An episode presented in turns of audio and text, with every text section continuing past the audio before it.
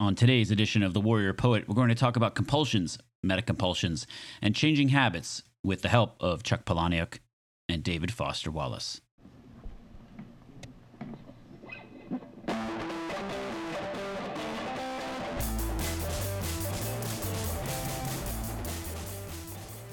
There's a lot of reprogramming that happens in the military as soon as someone goes to boot camp in the Navy or the Naval Academy, like myself. You show up, and of course, you get your head shaved, you wear a uniform, you learn all the proper responses. At the Naval Academy, there are five proper responses. I think they're yes, sir, no, sir, aye, aye, sir, I'll find out, sir, and I can't remember the last one. You don't say, I don't know. You always say, I'll find out. That's the biggest thing I remember from that experience. And for a bonus, your first summer there, you have to use the sir sandwich or the ma'am sandwich. Ma'am, yes, ma'am. Sir, yes, sir. That reprogramming can serve a purpose. Sometimes it's good. Of course, reprogramming can also serve a bad purpose. I think often reprogramming and its effects, its power on the unwilling is extremely exaggerated, but it makes for good movies like The Manchurian Candidate that are fun to think about. I think the original Manchurian Candidate was a lot better than the one with, what was it, Liev Schreiber and Denzel Washington, maybe, if I'm getting that right. Reprogramming can have benefits. There's the cases, to cite another military example, of young men who would commit some crime and a, a, judge. I mean, this doesn't really sound ethical, really, but judges uh, in the old days uh, would confront these young men and say they had two choices. One was to go to jail, and the other was to join the military. And so I personally know, or at least met and, and engaged with uh, a guy I referred to previously on the co- podcast who resembled Magua in Last of the Mohicans. Uh, that guy was one of those people who was faced with that choice and joined the Marines. And I don't think he regretted it at all. Was sort of a willing choice to get reprogrammed. There's another organization besides the military that excels in reprogramming. It's Alcoholics Anonymous. Alcoholics Anonymous, or AA, as we all know, is widely known for its 12 step program. For a second there, I almost made it a baker's dozen of a program. Now, I've never gone through AA. Of course, I have watched Fight Club many times. Not that that qualifies me as an expert on AA, but you got to admit that Chuck Palahniuk's inclusion of Tyler Durden and uh, whatever her name was, the uh, crazy romantic interest uh, played by Helena Bonham Carter in that movie in the beginning how they compulsively attend all these uh, support groups, these addiction support groups, in uh, what I would characterize as a kind of meta compulsion they have. And you witness all of the rituals in each of these sessions. Of course, the main characters aren't really looking to get reprogrammed, they're almost getting a sadistic thrill out of going to all these support groups. It's pretty twisted. Anyway, AA has this characteristic of having these 12 steps, and often people who go through the program don't even agree with all of the steps. And perhaps maybe some of them are even in conflict. I had a conversation the other day with a colleague, and we were talking about the Amazon leadership principles and how they are often directly in conflict. Yet, she said, maybe that's the point.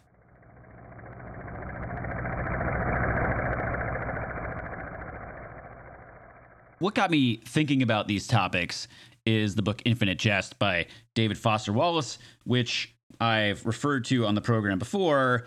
I will ask your indulgence, dear listener, because it's a thousand page book and I'm making my way through it. So it's going to help me think of interesting topics that I mull over from time to time. So I'll try not to make this an infinite jest podcast as I slog through this book.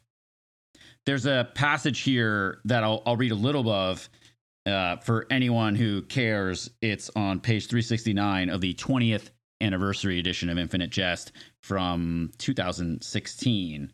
I'll paraphrase a little so those who don't care to read the book or never have uh, can keep up. They're talking about someone named Don Gately, a main character in the book, and he's a recovering addict. He's thinking to himself about the vagaries of the program. He says, This doesn't mean you can't pay empty or hypocritical lip service, however. Paradoxically enough, the desperate, newly sober participants are always encouraged to invoke and pay empty lip service to slogans they don't yet understand or believe.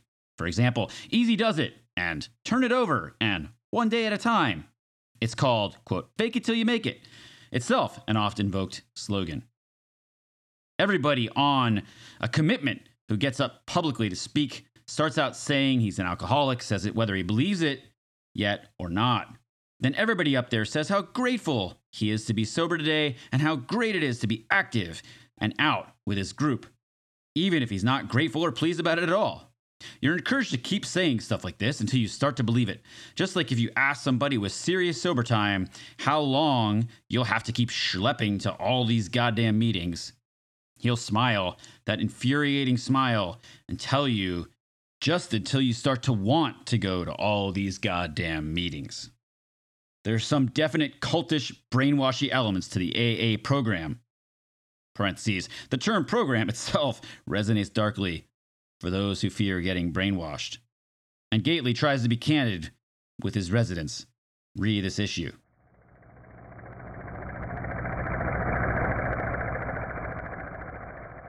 In one page here, David Foster Wallace has captured some very interesting elements of the brain and our lives and what we want to do with those lives.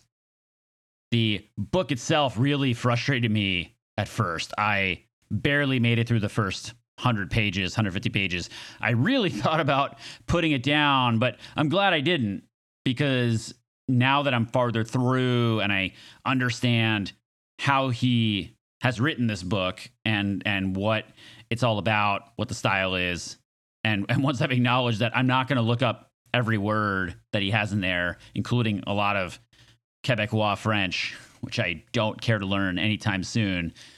Once I've embraced all that, I've begun to appreciate the wisdom and humor that's inserted on almost every page in this case, we'll talk about this idea of going through the motions. And in the next episode of the podcast, we'll talk about another element that's on the same page around your purpose and defining your mission, whether you're an alcoholic or have some other things that you want to improve in your life. Hopefully, we all do. It's interesting that this ability to change by going through the motions is captured in probably Tony Robbins, AA, and a host of other areas. Yet, most of us probably don't do it because it's so hard to believe that this can work, even though evidence abounds that it can. We've referenced Charles Duhigg and James Clear a lot on this podcast around changing habits and how just changing your environment around you can kind of hack your mind and morph your habits, among other tips that they've shared in those resources. There's always the danger that will optimize for what we want right now, right? That's the key problem that kicks off addiction whether that be alcoholism or compulsive shopping, gambling, etc. In the case of alcoholism and other chemical addictions, at least often you get to some sort of decision point, assuming you survive, which may be doubtful, as David Foster Wallace describes it in excruciating detail in the book. Not that it's all about AA and drugs and alcohol. There's lots of other topics in the book if you're thinking about reading it. If you survive bodily, despite suffering very much and maybe ending up on the street, you can reach a binary decision point where you kind of have no lower left to go. And it's obvious which direction you need to head. And so that may or may not be true.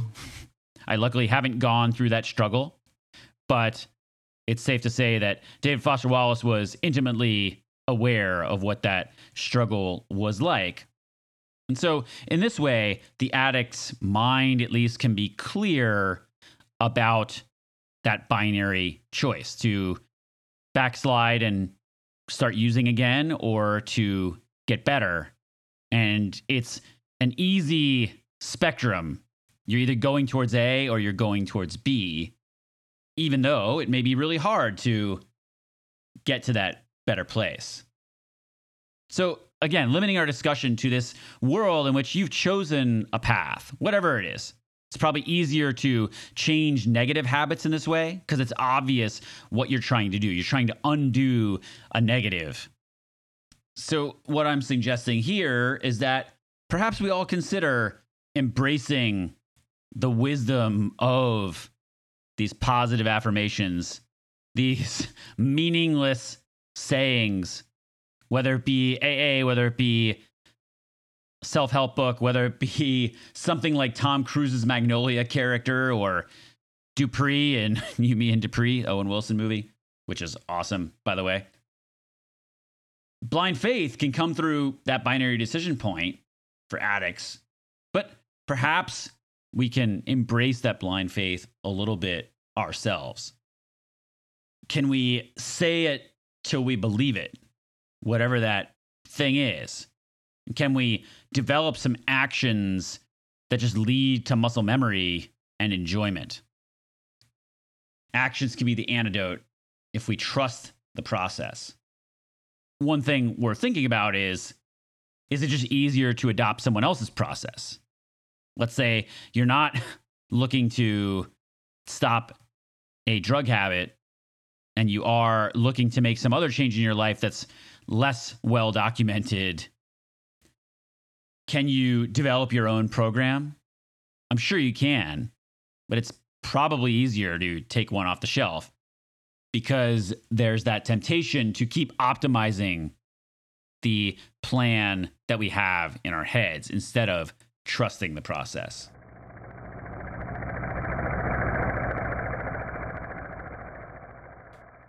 And now is that time of the program where we get all the way wet aka the footnotes. And for any alcoholics here, we'll be serving up Shirley Temples and Coke Zeros aplenty.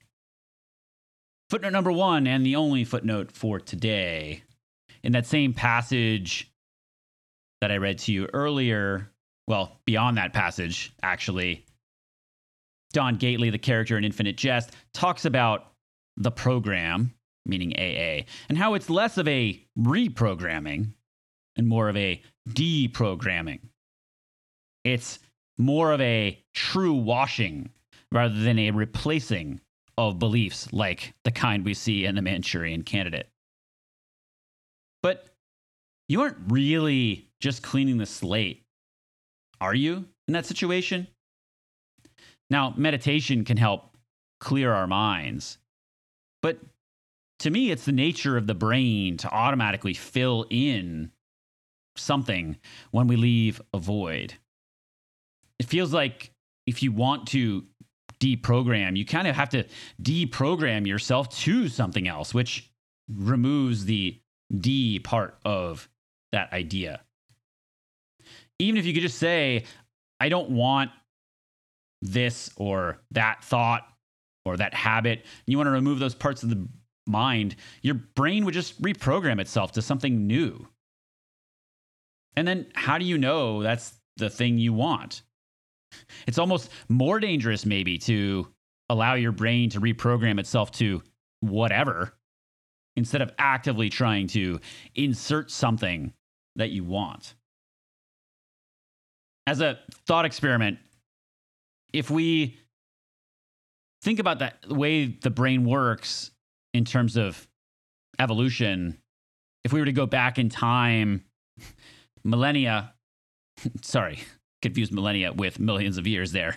If we were to go back in time millions of years, billions of years, actually, and then erase all life, like not just human life, all life, except for the earliest genetic material in the primordial ooze, we'd still get something. It almost surely wouldn't be humans, wouldn't be elephants, wouldn't be birds. Who knows? at least not in anything approaching the same form. Now, sure, it, it, would some scientists here argue with me and say, well, the conditions of the environment may actually produce the same outcomes, but it's exceedingly unlikely that they would be in the same form as they are today. So we would get some life because that genetic material wants to copy itself. If you want to know more about that, Richard Dawkins, The Selfish Gene, and other books by him are a good place to start about sort of the inevitability of life once that first genetic material was created. But unless we have a target for where we want to go in our lives, we'll end up with a similar what's called an emergent process, an organic process. It just kind of happens based upon some simple rules and simple incentives, whether those be chemical in the brain with our neurons or whether that be the case for that genetic material in the primordial ooze and the genetic material that's in every living being we may be incapable of becoming hollow shells. So if you don't know what that point B is where you want to go, you can't exactly deprogram yourself because, at least theoretically, here, you may not like the result. So, to summarize this last point, we've talked about before how the brain is wired to win and how there's this spotlight effect of wherever you are, whatever you're working on, whatever your relationships are like, your brain will fixate on those things. Your brain will be trained, in a sense, by those things too. Don't make the mistake, I shouldn't make the mistake either, of assuming that our brain can be completely independent and removed from our surroundings. Quite the opposite. Our brain is trained by our surroundings our brain is wired to win. And so our brain will fill up itself with knowledge and patterns and ideas once we empty it. Even if we turn back the clock, our mind will automatically start evolving in a certain way. So, my suggestion is we pick a direction that we want to go. There's a reason that many meditation coaches, Tara Brach is a great one online, B R A C H. She has a podcast that's been going for years now, runs retreats. I've never been to a retreat, I've heard they're good. There's a reason that she and others, like the Headspace guy, Andy, suggest that you have a reason or a purpose or an intention, as I think Tara Brach calls it. What's your intention when you sit down to meditate? I'm no meditation expert, but my thinking is that that intention helps you figure out where you're trying to go, even if decluttering the mind getting rid of anxiety, those sorts of things are what you're trying to achieve. You have some sort of focus, at least, to direct where the mind goes and how the mind evolves. Goodness knows that we do need to deprogram many things from culture, from school, from parents, from religion, from full time employment, all sorts of things. We all can choose what those things are that we want to deprogram out of our lives. But maybe first, we'll figure out where we want to go.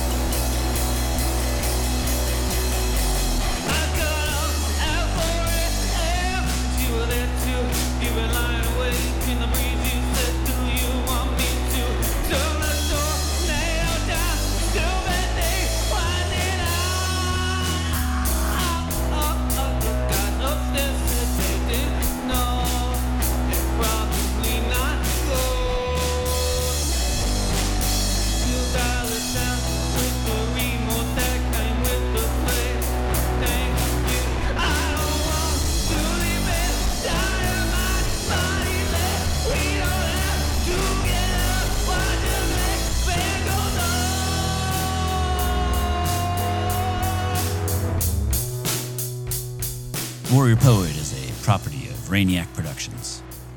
If you like The Warrior Poet, there's more great content on Instagram. Follow Sri, The Warrior Poet, on Instagram. That's S R I, The Warrior Poet. You can also get to know me on a personal level by following Sri Actually on Instagram as well. The Warrior Poet is produced by Laddie, with special contributions by Spoonman and me, Sri.